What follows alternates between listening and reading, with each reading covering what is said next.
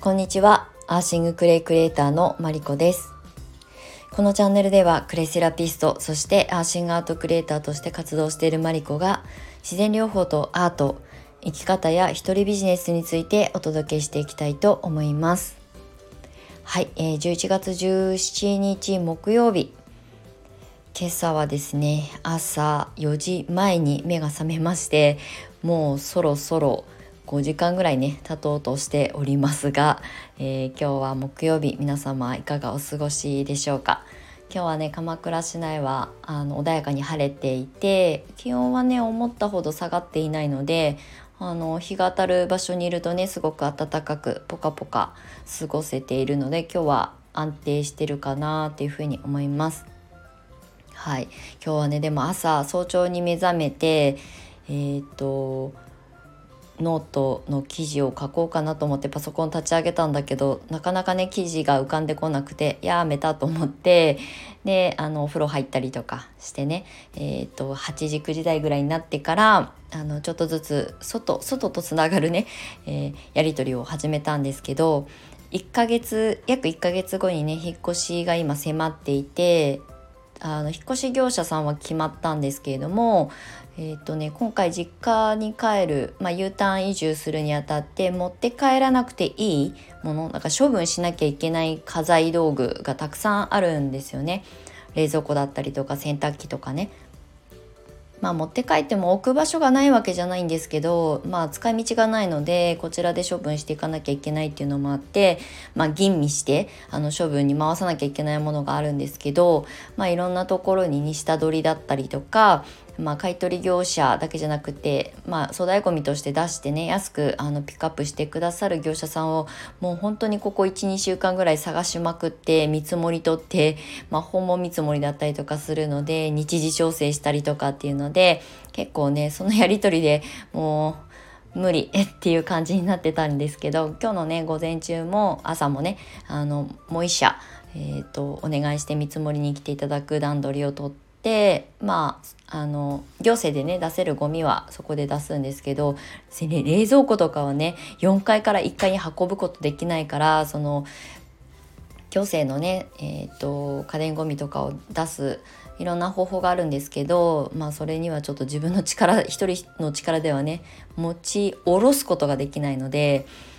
これはもう業者さんにお願いしよう。まあ引っ越し会社さんにお願いしてピックアップしてもらって処分してもらうっていうのはお金を払えばできるんですけどそれ以外にもねどうせ出さなきゃいけないあの粗大ごみがあるのでまとめてねトラック1台でいくらみたいなことをねあのセッティングしてくださる業者さんもあるのでその訪問見積もりだったりとかえーとをしていただくみたいな段取りをここ最近この2週間ぐらいやっております。もう飽きてきた。そろそろ。はい。まあ引っ越し自体のね作業はもう慣れっこなので来月にね入って段ボールが届いてからわーって詰め込めばいいかなと思ってるんですがそのその前にやらなきゃいけない下準備みたいなやつにもう頭があのぐるんぐるんしております。はい、はい、前も前置きはねこんなどうでもいい私の日常のお話になりましたが今日はですねこの後久しぶりに年度のトラク屋の先生とね個別のミーティングセッションをする日になっているのでお昼前からねあのオンラインでお話しする日なんですけれども、まあ、今月はねセッション生のあのビジネスコンサルのセッション生とかがメインになって残ったあの時間でね、えーと向き合わせていただいてるんですけれども行政講座はね基本一通り終わっていて、えー、年内に受講を終えなきゃいけない生徒さんたちの受講は全てこうあの講座はね終わってるんですけれども、まあ、あの来年以降ねクレイセラピストとして活動していく上で、まあ、スタートアップのお手伝いをする上でのビジネスコンサルをお受けしているのでそのコンサルはね今も引き続き月末まで続くんですがなんかねここ最近まあ私自身も U ターン移住したりとか、うん、にあたって自分がこれまでここに至るまでどういう考え方をして、うん、会社員の時代とそうじゃなくなった独立してからフリーになってからの私ってどこでどういうふうにあの構成されたのかなみたいなことをあの振り返ってみたりとかね。18年丸18年ぶりに、えーと、地元に帰るんですけれども東京に出てきたのが26歳の終わり。27になる直前に、えーと、東京に上京したんですけど、まあ、もう約、まあ、18年ぶりって言ってるから18年前なんですけれどもえっ、ー、とねまあこれはもともと東京に出てきてからそうなったってわけじゃないんですが私基本的に会社にずっとあの会社員として働いて転職はたくさんしましたけど会社員という形で働いてきてまあ二十歳で社会に出てから10約15年ぐらいはずっと会社員で転々としながら働いてたんですけれども私あの唯一決めてたっていうわけじゃないんですが気づくとそうしてたっていう一つの私の行動パターンなんですが会社の同僚とか同期とかまあ先輩も後輩も全部含めて同僚ですけどとあんまりこうつるむタイプではなかったんですね。もちろん会社の中で尊敬する先輩たちはいたし、えっ、ー、とまあ、あの誘いがあったら乗るタイプなのでみんなと飲みに行ったりとかっていう会社の集まりをあの牽引してたタイプではないので意外と率先して幹事とかやるタイプだったりもするのであの必要に迫られたシーンではそこに合わせてみんなと一緒に楽しい時間を過ごす過ごせるタイプではあるんですけどただ個人活動個人で、えーと、の時間を考えた時にあんまりね、えー、会社の人たちと一緒にご飯を食べてランチも含め夜飲みに行くとかご飯に行くとかも全部含めてなんですけどあんまりね社内の人って人と関わらないっていうのをなんか意識してやってたわけじゃないけど気づいたらそうなってたっていうなんでかっていうと同じ会社の中で働いてる人と同じ時間をそれ以上延長して過ごしても愚痴だったりとか会社のああだこうだの話になって生産性がない時間が結構多いなっていうふうに思ってたんですねこれは20代の時から思ってたことでなので仕事が終わったらもうパシッと切って一人で飲みに行くとかねっていうことをやってたんですよ。であの一人で飲みにまあお酒が飲めない人はね飲みに行くっていうことはあんまりなんかあの日常的に想像がつかないかもしれないんですが私はお酒を飲みに行くのがすごい好きでそこで出会う人たちにいろんな刺激をもらったんですよね。これは特に東京に出てきてからはそれが顕著に出てきて、うん、まあ東京ってねいろんなところからいろんな人たちが集まってきてもうなんだこう朝まで寝ない街なわけですよね。で今はねもう朝まで飲むなんて絶対無理ですけど 8時9時とか寝ちゃうからね。だけどやっぱり20代から30代独立するまでは東京で普通に会社員をやってた時っていうのは会社の勤めが終わった後はもう一人で、まあ、例えば分かりやすく繁華街で言うと恵比寿だったりとかまあ新橋だったりとか、まあ、その都度都度あの興味があるお店に行くのでエリアはあの関係なくあちこち飲み歩いてたんですけど基本的に、えー、行った先で友達を作るっていうのであの一人で飲みに行くっていうのをよくやってたんですよね。でそうするとそこで何が得られるかっていうとただ一人で気ままに飲むっていうだけじゃなくてまあそのえー、例えば恵比寿とかだとやっぱクリエイターさんみたいな人とかねあの今でいうフリーランスみたいな人たちが集って集まってくるまあすごく、うん、なんかこうちょっとこう最先端な人たちって言ったら語弊があるかもしれないんですけどっていう人たちと肩を並べてお酒を飲んだりとかするといろんなことをね情報として仕入れができるんですよね。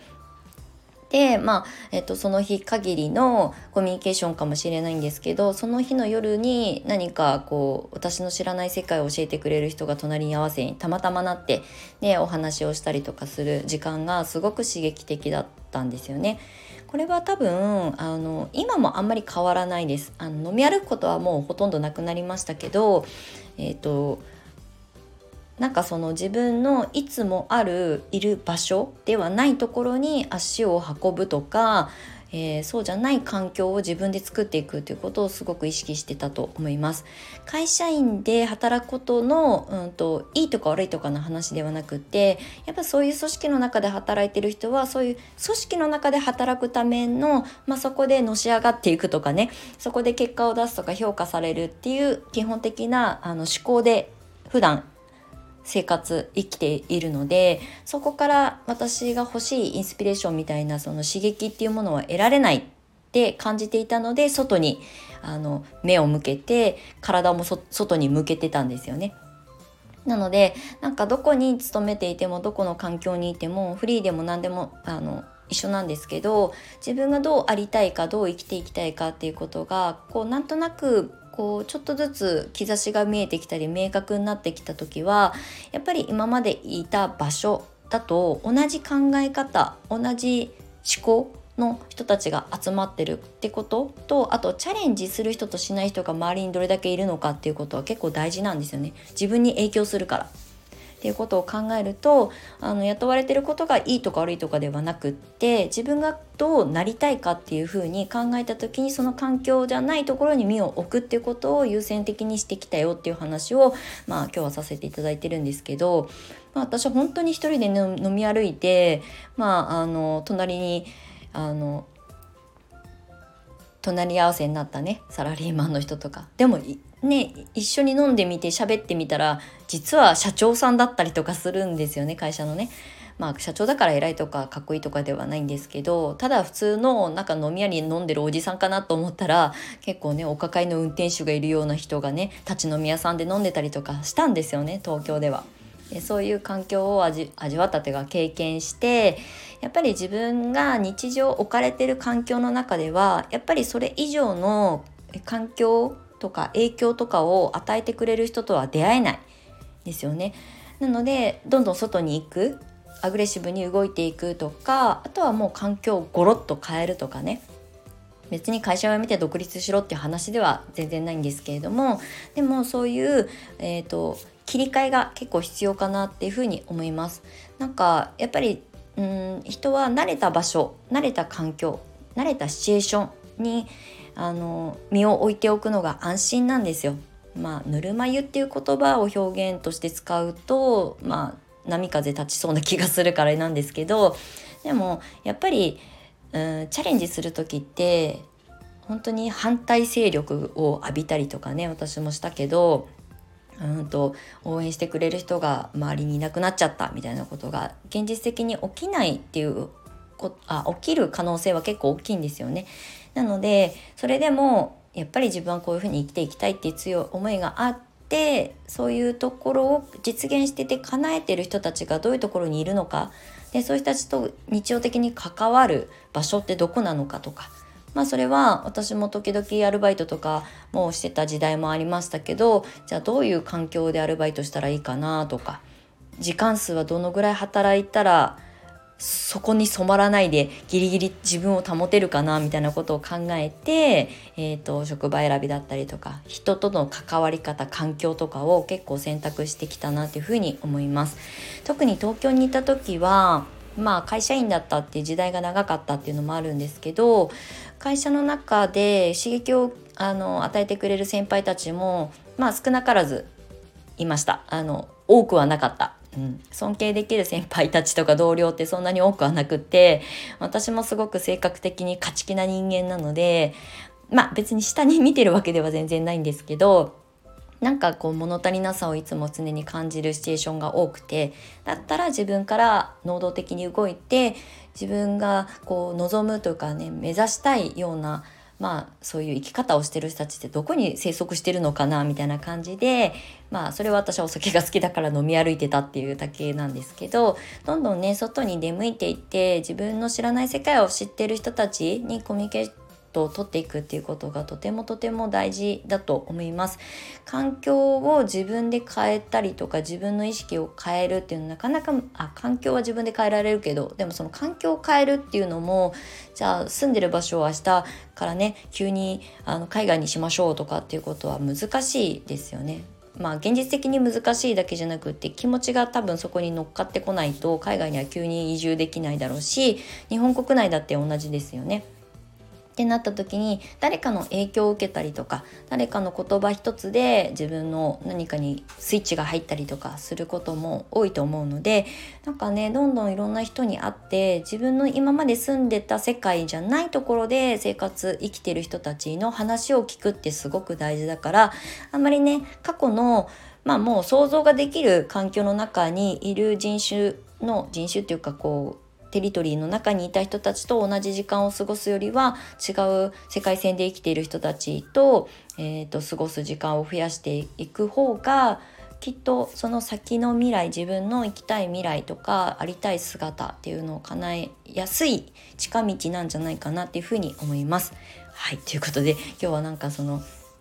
私が一人飲み歩きしてましたよって話とでもねなんかそのおかげで私は結構いろんな世界が見れたかなと思います。いろんなあの知り合いが増えたりとか。まあ知り合いが増えることが別にベストじゃないですよ。だけど、うん、私が知らない本の中ではあの得られない情報だったりとかインターネットで検索したってなかなかあの本当の本質的な話が聞けなかったりとかするのでそれはやっぱりこう生身の声を聞くとかねっていう環境を自分から選んで率先して飛び込んでいったっていう結果が私の今を構成している一つだったりもするのでなんかね今現実を変えたいんであればやっぱりそうじゃない人たちと関わっていく。まあ、それは職場を変えるも簡単にできる人はやったらいいと思うし私みたいに転職魔だったらねやったらいいと思うんですけどそうじゃないんだったらうんと活動の場所会社に勤めながらもアフターファイブみたいな時間はそうじゃない全然関係ない人たちと関わっていくみたいな時間を